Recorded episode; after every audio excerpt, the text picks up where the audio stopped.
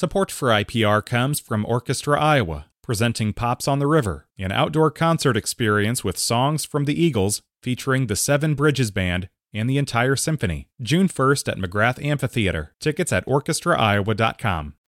It's Talk of Iowa from IPR News. I'm Charity Nebbe. Later this hour, cricket farming. It's growing by leaps and bounds. But first, when I was growing up, I knew about two performing arts high schools, Juilliard and LaGuardia. That's the one in Fame. But there are actually hundreds of these schools around the country, schools that require you to do an audition to get in and allow students to work with professionals and hone their skills in their chosen field. Icon Arts Academy in Iowa City is the first performing arts boarding high school in Iowa, and they've just started holding auditions. Leslie Nolter, founder, executive, and artistic director of Icon Arts Academy, is here with me now.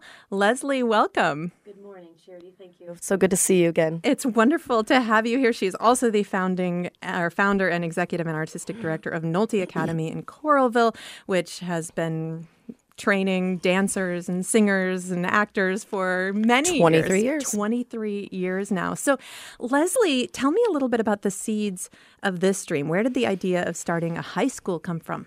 Absolutely. So it feels about 12 to 13 years old. That's when I feel like it started rumbling um, in my heart and soul and brain. And um, really, where it came from was the idea that adolescent children could and should spend all of their days doing what they love. And when they are supported and doing what they love and being cared for as a whole person, they can learn anything after the fact. That coupled with the idea that over the last 23 years, Nolte Academy continued to see performing artists leave our state to get to the next level. And these were kids that left at 13 years old and 14 years old. And I was noticing that leaving Iowa, you know, as as as the brain drain might Right. might go, I didn't like how that felt, and I kept looking around, saying, "We have all of the assets here in Iowa City to keep them here, but still get them to the level that they're wishing for and what their goals include." And when I saw these kids go off, um, obviously ones I loved that may have been with me since kindergarten, Right. And even your daughter. even my daughter, yes, who moved to Houston at 14 years old, they their craft was so was their craft was so cared for. And at times including my daughter and the experience that I, you know, went through with her, what in what and how she ate, the academic piece, some of the pieces outside of the arts education were not part of the curriculum at some of these um, schools, and, and those aren't those aren't traditional schools; they're pre-professional programs, and so they don't have to. And I kept saying, "Wait a minute." What if they got everything within the arts but didn't have to take away any of the academics? Why can't we fuse the two but put arts first and really just flip the model?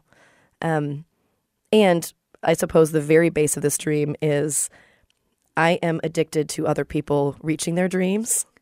And I felt like our teams and community here in Iowa City was just the perfect place.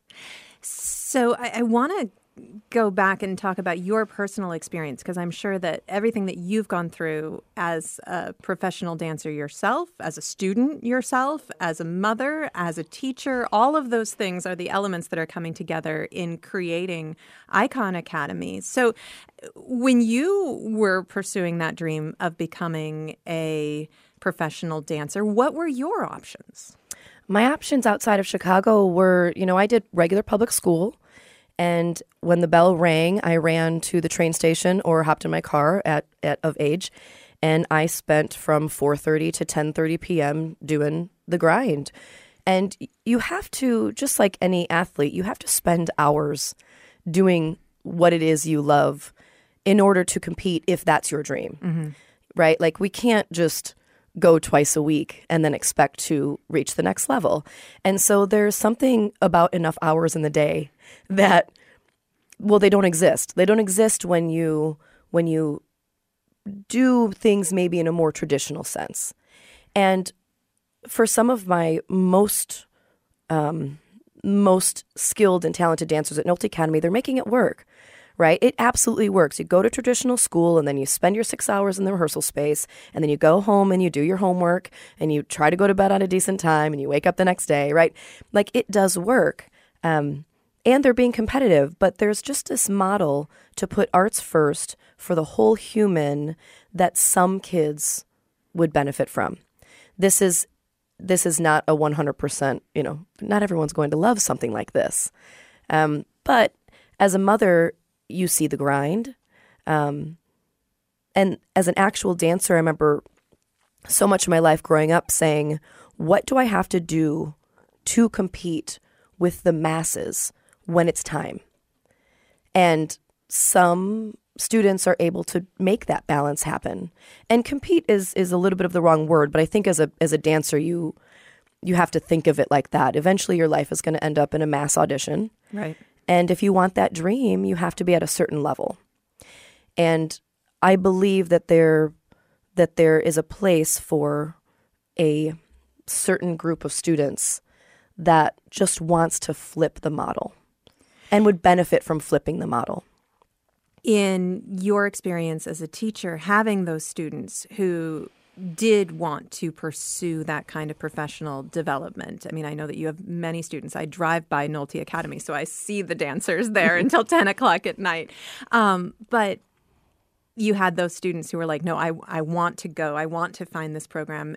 And your daughter, again, moved off to Houston when she was 14 years old. So you have gotten at least from a distance, kind of an inside view into a number of these programs around the country. Some are more traditional performing arts high schools, others are these performing arts programs or dance programs where the students will pursue their academics outside uh, totally on their own. Right. And and of course online education has enabled that to be a possibility whereas it, it wasn't for a long time. So looking at all of these programs what are some of the things that you saw that you loved and thought, oh, that's something that I can integrate into what I want to do? Yes, absolutely. So when I looked at some of these programs, not only did the hours in the space of education, um, you know, I, I loved seeing that. They were able to get the kids fresh in the morning, um, you know, well rested and fresh, not after till 2 a.m., right? Trying to right. like uh, compete with the whole grind. So I was watching these kids come in fresh, be in a group of students that are like minded. Um, and being cared for from these arts educators that really put the arts first in whatever genre we're speaking of. This would be, of course, um, different for a ballet class at 10 a.m. than it would be for an improv class for the theater arts students. And then when um, so my curriculum and instruction uh, design is Dr. Beth Brown. Um, and she started with me about seven years ago on this particular project, Icon. And we traveled schools all over the country, and we sat with their um, their student life directors and their arts education um, directors, their executive directors, and they were so generous with their time. And we took from all of these schools, including Interlochen and North Carolina School of the Arts. Um, we visited charter schools and totally private boarding schools to start seeing the shapes of what this could look like in Iowa City. And what I loved was the opportunity for the dancers or the theater artists or the visual artists to put their passion first. And what I continued to see was when they put their passion first, everything else certainly didn't come easy. But when you are loving what you're doing, then even something that you don't love comes comes easier right? So if you feels like less of a burden. It does feel yeah. like less of a burden. And so we kept seeing we met with students, we saw performances within their spaces and it started feeling like such a beautiful collection of kids that just all wanted wanted something a little bit different. And then what I some what I didn't see wholly was the the mom of 5 thing in me, which was what are they doing as soon as classes are over? And can we teach them how to hard boil eggs and bake chicken? And can we create a student life director, which um, we're excited that we have a student life director that is wholly in charge of their of their lives outside of the classroom. Um, how can we how can we meet them every week where they are? How can we give them a physical therapist at the tips of their fingers and a mental health therapist and reach these children at the worst and best age of adolescence and get within them something that no matter what they choose to do when they leave high school I mean, I certainly believe that someone that comes in as a sound or a light designer will go off to be an engineer. Not everyone's going to Broadway, right? So I kept saying, we can take the best of the arts pieces that I'm seeing everywhere and couple that with the best of the support system for the holistic individual along the way. And to me, again, as the mother of five in me, which you, um, that piece is like, I love educating children, but I also know how to put a team together that cares about the whole being. And then I think if you have the whole being, you, I mean, sky's the limit. Right. That's how it feels. I, I mentioned earlier that online education has opened up a lot of opportunities you know, in a lot of ways. And I watched you take advantage of an opportunity that came with the pandemic in Iowa City when suddenly there was a, full online option. You did kind of a soft launch of Icon Academy. We did. We all the kids were home, and so what we did inside the space um, at our current Nolte Academy building is we brought them in during the day. We tested our curriculum it was full day programs, and it was, it, I mean, f- for being a pandemic, it was one of the best years we've ever had. I mean, the kids came in and they, again, we were fully masked and we kept the group small, but certainly the kids really benefited, ment- benefited. I mean, mental health alone, having somewhere to go when so many of their um, neighbors and friends and colleagues. Right, we're stuck at home. Yeah. And we created so much art that year. It was so great. We had a theater arts program, um, a vocal program, and it was it was pretty special and we saw that it can work. All right, we're going to take a short break. We'll be back in just a moment. I'm talking with Leslie Nolter, Nolte, founder, executive, and artistic director of Icon Arts Academy, a new Performing Arts High School boarding school in Iowa City. We will talk more in just a moment. This is Talk of Iowa from IPR News.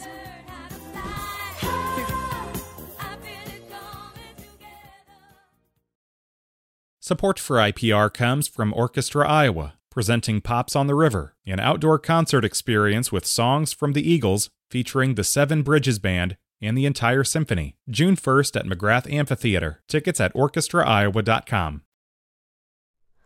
Hi, it's Terry Gross, the host of Fresh Air. We bring you in depth, long form interviews with actors, directors, musicians, authors, journalists, and more. Listen to our Peabody Award winning Fresh Air podcast from WHYY and NPR. It's Talk of Iowa from IPR News. I'm Charity Nebbe. Coming up in about 15 minutes, we're going to learn about the growing field of cricket farming. Right now, entirely different subject. We are talking about a new performing arts high school, a boarding school in Iowa City. Icon Arts Academy in Iowa City is holding its first auditions right now, and the full school year will begin next year. The founder, Leslie Nolte, is here with me. And Leslie, just before the break, we were talking about okay, this is a dream you've had for a long time. You have been preparing to launch this high school for years, and then 2020 hit, and things shifted pretty dramatically in a lot of ways. One of those ways is that the Iowa City Community School District developed an entirely online curriculum, and that has endured even as most students have returned to physical school buildings. There is still an online school in Iowa City. So, that allowed you to do a little soft launch, some experimenting with your ideas about Icon Academy. But it's also one of the pieces of the puzzle that now is allowing you to fully launch Icon Academy. Tell me about this partnership between Iowa City Community Schools and Icon. Absolutely. The online program is allowing Icon to start five to seven years sooner than it could have. I mean, this is one of the pandemic blessings. Um, and so, what this allows is the we have a fabulous district here. I mean, the education is so wonderful.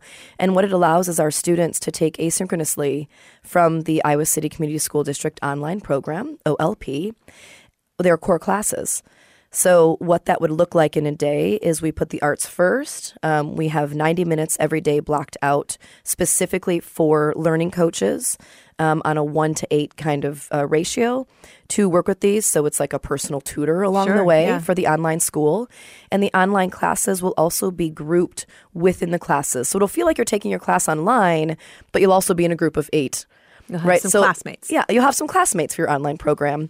And what this has allowed is, you know, the academic piece was the one thing holding us up.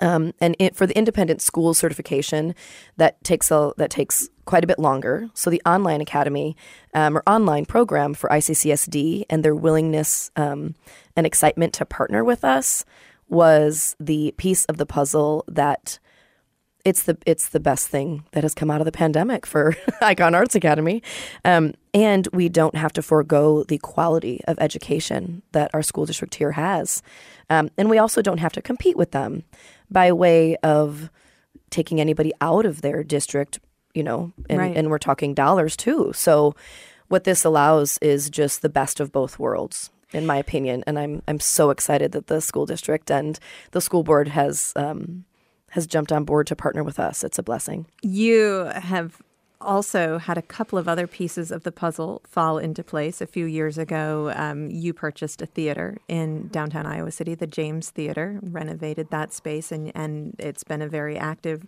theater ever since. Tell me about the physical school. Absolutely. The campus is on the north side of Iowa City. And one piece of the puzzle was, of course, the uh, Riverside Theater Company leaving the Gilbert Street Theater space, which we saw as an opportunity for a performance space. And then soon after that, the La James Beauty School um, vacated Brewery Square, which is two blocks from the theater. And then, because we're a university campus, the opportunity for residential housing is robust. And so on the North Side campus, um, it's a two block walk between our theater space, the Performing Arts High School, and within three blocks, um, we have the living situation, which would be chaperones. Um, live in chaperones, which is about a one to 10 ratio in apartment style living. And so there's this very cool vibe on the North Side where young students, certainly independence will be will be needed and will be gotten um, of these students, but they have in so many places to eat. And we have the opportunities because of the learning coaches and the RAs and the guidance counselors. It'll feel like mini college, certainly, but also with independency to walk around a campus. And all of these pieces have come together almost directly related to the pandemic. So, how bizarre is it to celebrate that ever? Right. Um, and you know, I'm but aware, making but the most of a bad um, bad Yeah. situation and, and really grabbing these opportunities. Um, so right now, you have already started holding auditions. How large do you expect the school to be in the first year? The first year, our goal is somewhere between 75 and 140 students. That's what we are hiring for. Um, and so our student life director has been hired. Our director of, or chair of the theater arts department has been hired. Um, we had many people in for the Iowa City audition, flew in, uh, looking at homes, you know, things wow. like this on the staff and faculty team. So that 140 is is where we feel like we can start with the amount of people we need to hire and move here between now and July 1 and then we our capacity for the school is about 320 um, just physical space curriculum wise the workshops uh, project based learning is is uh, the direction we're going and so eventually i would say five years from now we'll have about 70 to 80 freshmen coming coming in. These first two three years, we won't have just a freshman class moving in. It'll be more of who Students you know, finding their students place. finding their Yeah. place. Of course, thank you. So, is there an option for students who live within commuting distance to be commuter students? We imagine twenty percent will continue to be commuter students. Absolutely, and that'll be. And then you know, right now when we talk about. Um, a residence hall that will be solely for Icon Arts Academy, we're talking about 80 20. So when we get to that 320 mark, um, that is a four year goal from now. When we are full at 320, we believe 80% will need housing and 20% will be commuters from, you know, I mean, any, as far as you want to drive from, certainly Cedar Rapids, you know, Right. Tiffin, West Branch. Yeah. There, um, the, obviously, education is something that uh, a lot of people are talking about in Des Moines. It's been a, a real focus over the last couple of years in the state legislature and uh, for the governor. Do any of the changes that have been made to education law in Iowa affect what you're doing? This is not a charter school. Correct. right? Okay. Not at all. Um, the students of Icon Arts Academy will get a diploma from the Iowa City Community School District. And so it feels, while we're not a charter or a magnet school, it's sort of two schools put into one. You've got the private academy of Icon for your arts education, and then you have the public school for your academic. And certainly we are partnering a way that it will it won't feel like two schools. It'll it'll be mashed into one. Um, but no, we are a um, benefit corporation private school. we've you are a dancer you that has been your focus for forever um, but I, i've said performing arts so many times tell me about the arts that students can study at icon academy Yes, we're starting with five majors that we're very excited about. Uh, I'll start with dance, that is my expertise. And within that will be the classical and contemporary program with composition, also known as choreography. And every piece has a writing component. So in the dance piece, um, you may learn how to write for live speaking for the stage for dance. And then we have theater arts, which of course is acting.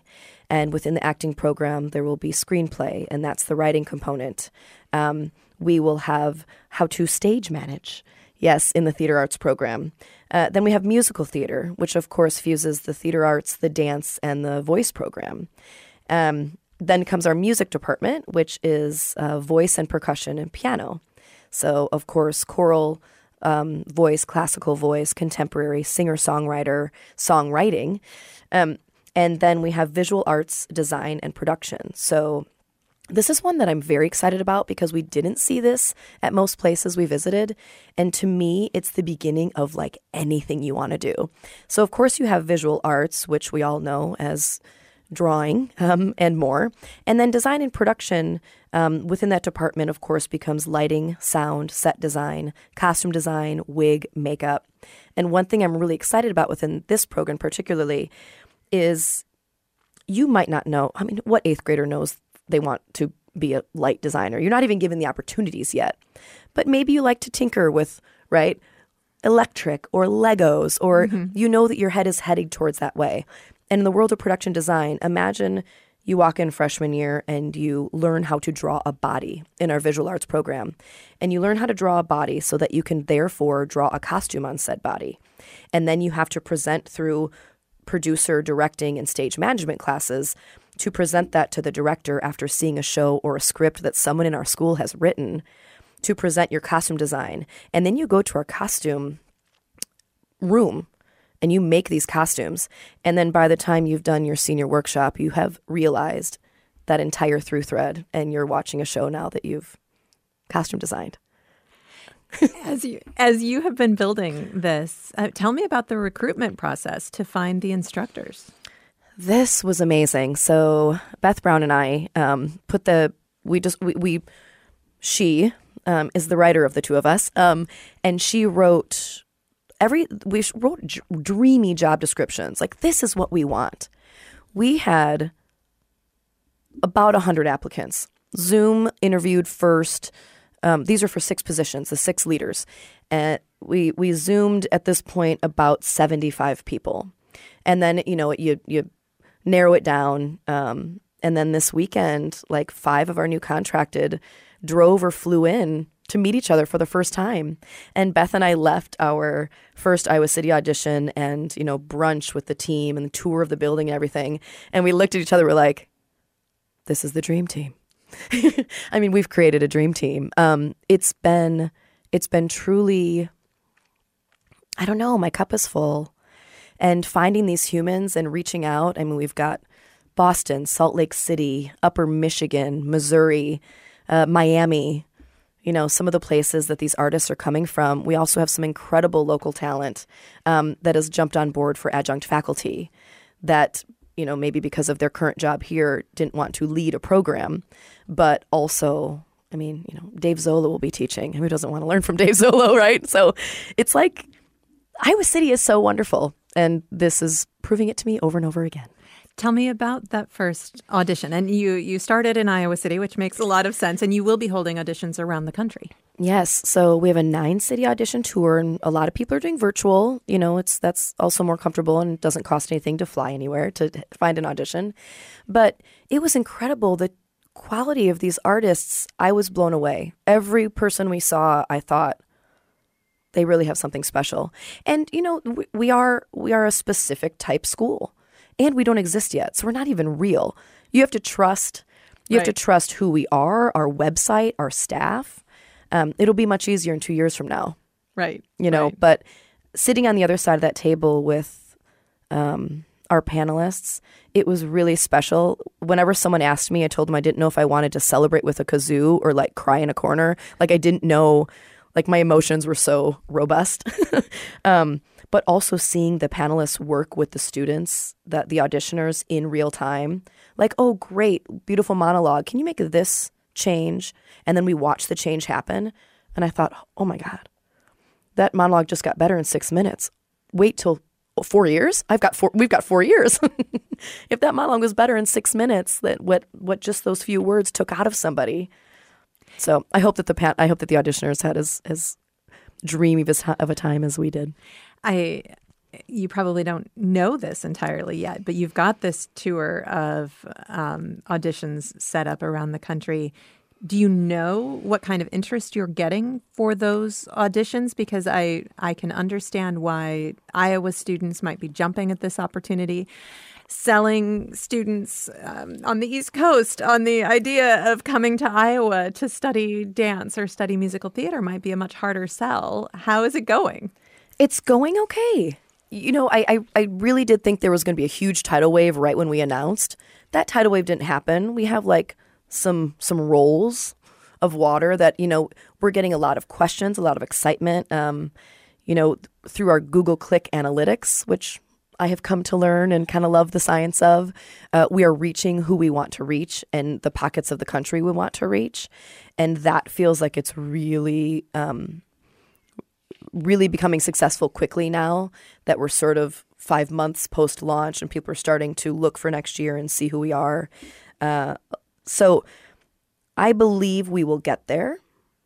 It wasn't as tidal wavy as I thought November 1, but it feels really good. And right now, like I said, we we have to build trust. Who are you? Why are you doing this? Why Iowa City? We're we're just working really hard on building trust, and with every um, faculty member or leader that we hire, they bring, you know, we add we add to the to the team of, oh, that's their theater arts teacher. Well, she's interesting.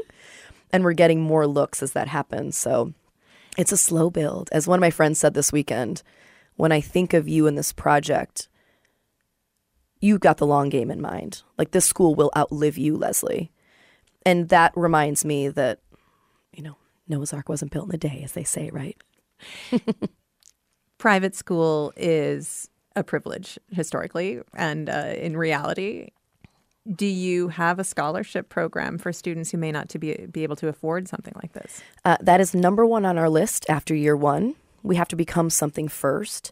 And then within our um, P&L's, pro formas, budgets. Starting year two, we have a percentage of income that will always be going towards uh, scholarships. And that may look something like everybody gets 10% off or 10% get 100% off.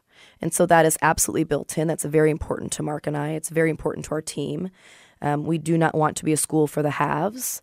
Um, but as we don't know who we are quite yet. I mean, we know who we are. Mm-hmm. Um, we did not set that up for year one. Um, we need to build first to know and you know to really put money in the bank. But our intentions along this is an investor backed school, uh, and they're all on board. They're all on board to get that scholarship system going year two. When does the school year begin? August of 2023. Wow, exciting. And Leslie, we only have about a minute left, but you are an Iowan who has built multiple businesses and you have these incredible visions that you are able to to make into a reality. Do you have any wisdom to share for people who have been dreaming of doing something big like this for years? you just have to stick with it. Nothing happens quickly. And I think as soon as you really feel the patience, like I've seen Nolte Academy grow over 23, year, 23 years into something so glorious, um, which I'm not leaving, of course. Right. I'm not like stepping away, but wonderful things take time. And, and this day and age, because of Instagram reels and 15 seconds of, of comedy that sort of fills my, my laughter cup of the day, um, things are so fast. But when you have a big dream, you just have to stick with it. Well, Leslie, congratulations. And I'm Thank sure you. we will be hearing more. Thank, Thank you, Charity. Thank you for being here. Leslie Nolte is the founder, executive, and artistic director of Icon Arts Academy. It's a performing arts high school boarding school in Iowa City, and they are auditioning students right now around the country. Coming up in just a moment, we're going to talk about a cricket farm in Story County. This is Talk of Iowa from IPR News.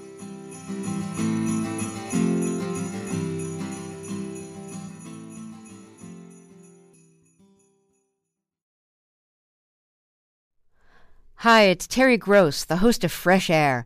We bring you in depth, long form interviews with actors, directors, musicians, authors, journalists, and more. Listen to our Peabody Award winning Fresh Air podcast from WHYY and NPR. It's Talk of Iowa from IPR News. I'm Charity Nebbe. The first cricket farm in Iowa, an operation dedicated to raising crickets for human consumption, was founded back in 2016. Back then, eating crickets seemed like a pretty far out idea. And honestly, maybe it still does, but crickets are a growing source of protein in the United States and around the world, and the number of cricket farming operations is growing too. Shelby Smith is the founder of Gym-N-Eats Crickets in Collins in Story County. She started up her operation in 2018 and now has products in roughly 200 stores in 20 different states. And she is on the line with me now. Hello, Shelby. Hi, thank you so much for having me. Well, thank you for being here. And I know that uh, farming crickets was not your plan A. So tell me a little bit about how you got here. Plan A? I don't think it was plan B, C, or D either, honestly. Um, yeah, so I grew up here in central Iowa, just outside of Ames, on a very traditional corn and soybean farm. Uh, my dad grew up as a dairy farmer. He ended up settling around here in Ames and, and doing the whole corn and soybean thing. But growing up, I wanted absolutely nothing to do with agriculture. There's always a story of my my mom dropping me off to ride in the tractor with my dad and him calling her not 10 minutes later being like come get her she's climbing up the walls so I was definitely not the shoe in to come take over. Luckily, I was pretty good at basketball, so I ended up with a full scholarship to play basketball out at St. Joseph's University in Philadelphia, where I earned a finance degree. And then I went overseas and continued my playing career with a program called Sport Changes Life based out of Northern Ireland. So that was part service. We coached in underprivileged areas, part education. So I earned my master's in finance from Trinity College in Dublin. And then we also got to continue our playing career. So I played in the National Premier League there in Ireland. So I was able to play professionally for a few years. Ended up graduating from Trinity with a finance degree, like I said, master's in finance fell in love with Ireland, wanted to stick around and keep playing, but really didn't want to do the coaching thing. So I ended up going on the job hunt and wound up as an equity derivatives trader for a Canadian bank there in Dublin for about three and a half years before I figured out that, wasn't what I wanted to do either. And um, in late 2017, handed in my notice and moved back to the family farm here in central Iowa that I said that I would never come back wow. to. Yeah. All right. So, like, so you yes. came back to the farm, but how did the crickets come into this? Yeah, great question. So when I initially got back, like the crickets were not even a thought yet. It was more of a, okay, let's go back to the farm, regroup. You know, I've never really tried this farming thing, so let me try it out and see if I like it. Spoiler alert, it was still not my thing. Um, but so I helped my dad that harvest because I got back on October 1st. Helped my dad with that harvest. We got everything in the shed, and you know, we had a little bit more time to sit down and breathe and And he said, if you don't want to, if you want to, you know, learn this, the corn and soybeans, the traditional ag, I can teach you, no problem at all. Or, you know, if you want to find some sort of a, a niche market, go for it and we'll help you get started. Little did he know that a uh, a few weeks later, I'm, I'm an avid podcast listener and have been for for many years and eating bugs came up on like three different podcasts in the same month. So I was like, oh, this is really interesting. And then on January 1st of 2018, I do not remember what I was searching around the internet for or what really prompted me to it, but I came upon an article about the Iowa cricket farmer out in Keystone, like you said, established in 2016. And I sent it to both my parents and I said, oh, I think I could do this. And you know, to their credit, they didn't say no. They said, great, do some research and come back to us. And then 10 days later, you know, I didn't get quite the answers I wanted in the research. So I just bought 10,000 crickets and said, well, we'll see what happens. okay, so obviously that has grown uh, quite a bit, and um, it's 10,000 crickets is not that many. So tell me how large your operation is now. Right. 10,000 crickets, you know, for the average person, that seems like you know, 9,999 too many. Right. Uh, possibly 10,000 too many if it's a male and it's chirping in your house. But um, yeah, so now I have expanded to a million to 2 million crickets every 45 days or so. And uh, but that that will even pale in comparison to the the new facility that we'll hopefully be building out here later this spring. What does that sound like to be in a space with a million crickets? Yeah, great question. Everybody asks that. Everybody says, you know, is it really loud? Like, do you need sort of ear protection? And my answer is what most people don't realize is that not all crickets chirp. It's only the males that chirp, and it's only when they're ready to breed. So, believe it or not, the majority of the time, assuming that all of the crickets in our barn are the same age, they are totally silent hmm. as far as chirping goes until about the last week of their life when they're ready to breed, and then the females lay eggs, and we start over with the next generation. How do you harvest crickets? Yeah, great question. Um, that is probably my my second question that I get all the time behind where do we get our crickets? Everybody wants to know how we um, euthanize them. they are they're killed in the freezer. So first of all, you know we separate everything out of their growing bins. We take away all of their food, their water, their breeding trays, their housing we get those out of the bins. We clean out their frass, which is just a nice name for for cricket excrement, and um, then we take the clean crickets and we separate them out, and they are refrigerated to slow them down so that we can get them bagged and marked and then taken to the freezer at our, our processing plant in Collins. So uh, crickets it's, it's a growing market for crickets as a protein source, but there's still a ways to go to get uh, everybody on board with this idea. What are the majority of your crickets used for? Yeah, without a doubt, we are still very early days. Um, even though edible insects have been eaten for thousands of years here in the West, it's still a fairly new concept. So you are totally right in that. Majority of my crickets, if you would have told me this when I started out back in 2018, that the majority of my sales, it's about 71% of them, are made up of the whole cricket, I, I would have never believed you. Um, I would have thought for sure Americans needed it ground into a powder mixed in, hidden in something. Um, but the majority of my sales are actually the the whole roasted cricket, so it still wow. looks like the bug. So, do you think that that's a novelty item, or do you have clients who are eating these whole roasted crickets on a regular basis as as a protein source? Well, without a doubt, there are definitely novelty sales going on, and and quite frankly, I'm okay with that. Uh, I'm I'm really glad to just get crickets in mouths, if you will.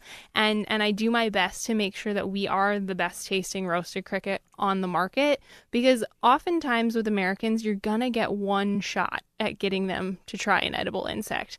And so if I can make that experience better than they expected, then I've won. Um, but yes, I do have repeat customers at one point. So I have a subscription op- option available on my website so that people can get crickets automatically shipped to them every month and at one point majority of my subscriptions were actually our bulk bags of our roasted crickets so plenty of people that were putting them on as salad toppers or eating them by the handful so i definitely have repeat customers but yeah without a doubt there there is certainly a novelty novelty piece to All it right. well. And, and sell me on the idea. Why should I eat crickets? Yeah, so crickets are actually 64% protein. Uh, they are a good source of iron, calcium, magnesium, B12, prebiotic fiber. And although most people don't necessarily think about them as animals, technically they are. So they have all nine essential amino acids in a bioavailable form, making them a complete protein, just like any other traditional animal protein sources, just smaller.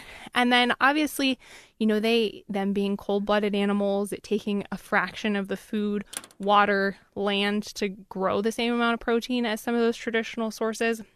They're a very sustainable option as well. So, and I always tell people, you know, that are, are totally freaked out. My first question is usually, you know, do you eat shrimp or lobster? And oftentimes they'll say, well, yeah, of course I do. They're delicious. And I go, okay, well, if you were allergic to those, because crickets are so closely related, you might be allergic to crickets and you and you might not be able to eat them. So you're totally fine with eating these bugs that are wet and swimming in the ocean. It's just when we dry them off that you start to have a hang up. All right. And does that usually break down uh, their resistance? It you know it gets a mixed response. I can tell some people are, get almost angry when I point that out, um, but other people I can see their wheels start to turn, and I may not get them to try that right then, but I've at least opened the conversation, and they will absolutely chew on it, and normally they end up coming back. And the name of, of your organization, Gym-N-Eats Crickets, you've got a, a cute little cricket who's uh, pumping iron. Is this uh, is that a big part of your market? A low calorie, protein, low fat protein source for people who are working to build muscle? Yeah, absolutely. You know, uh, complete protein is just a great part of any any nutritional plan. Honestly, my, my target market is is more towards moms with younger kids. It might be a kid with some sort of food allergy. It might be a kid that is frustratingly picky, but for whatever reason, they are totally fine with munching on roasted crickets, and and mom can't understand why, but you know she at least knows that they're getting a, a need, good, yeah. healthy yes. So it's um that I, I try to appeal yes to the gym crowd and the people who are looking for more protein, but also to to kids because quite frankly they just are not as uh, restricted in the societal norms of what we eat. All right, and and give me just a brief preview. You talked about a, a, a large new operation. How big are you planning to get? Yeah, so it'll be about four, four and a half times the size of, of my current facility and and I've just outgrown demand at this stage. You know, from 2018 through 2021, I literally doubled in size every single year. Last year we I looked to double again. We ended up um, growing by double digits, but I am am sold out of crickets through February right now while I wait for this next round to mature. And as this year continues on, we're, we're going to need more crickets. So it'll be four times the size. It'll be a little bit of a different setup, but I'm really excited about the possibilities. I'm talking with Shelby Smith, founder of Gym-N-Eats Crickets in Collins. That's in Story County. And it's a cricket farm. and I want to bring Becky Herman into the conversation. Back in 2016, I interviewed Becky, who was one of the founders of the first cricket farm in Iowa, Iowa Cricket Farmer. She has left since left the cricket growing industry, but is very supportive of others. She's also a teacher at Iowa Big in Cedar Rapids. Hi, Becky. Hi, how's it going? Good. Welcome back to the show. And uh, you got out of the, the cricket farming business uh, in large part because of derecho damage. But as the first cricket farmer in Iowa, give me an overview of how you've seen uh, this arena develop. Oh, yeah. So when we first started raising crickets in Keystone, uh, there were about just over five farms in the United States.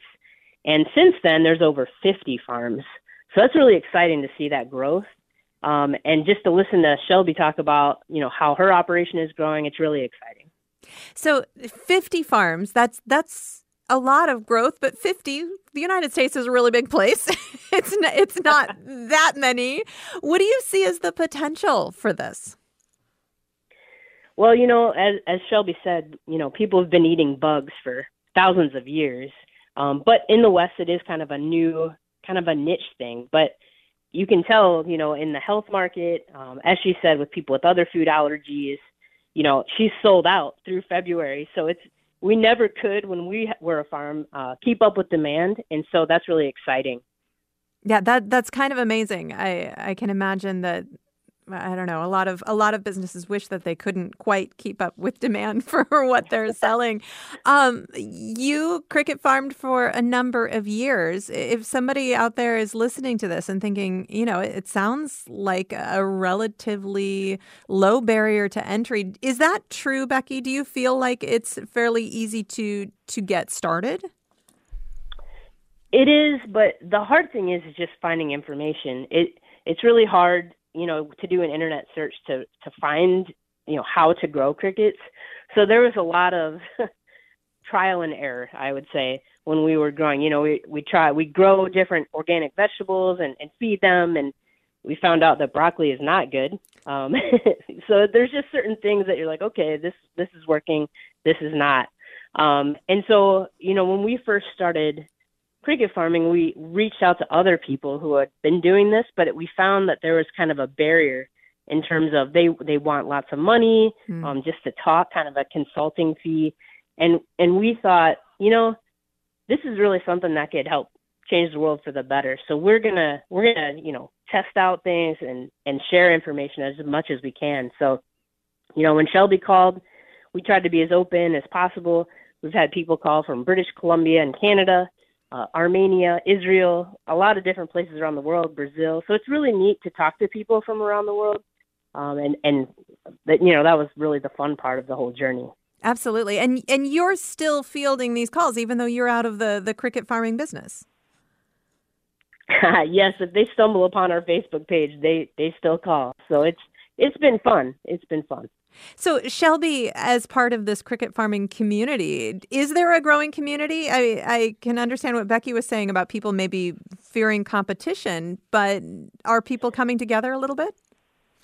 Yeah, um, it, it kind of depends on what corner of the market you're in. I would say, you know, that was back when 2020 hit and, and COVID and all of things got shut down. You know, a lot of the ways that I would educate the public on on eating crickets and, and cricket farming in general as I would do a lot of speaking engagements to clubs and schools and things like that. With that shut down, you know, I had had people begging me to start a YouTube channel. So I did that in 2020 and that has steadily grown to the point where I was able to monetize it last year where I literally give away the entire system with which we grow because you know like Becky said if you do a Google search, there's not a lot of information out there. So I thought, you know, there's an opportunity for me to change that and move this market forward for the better.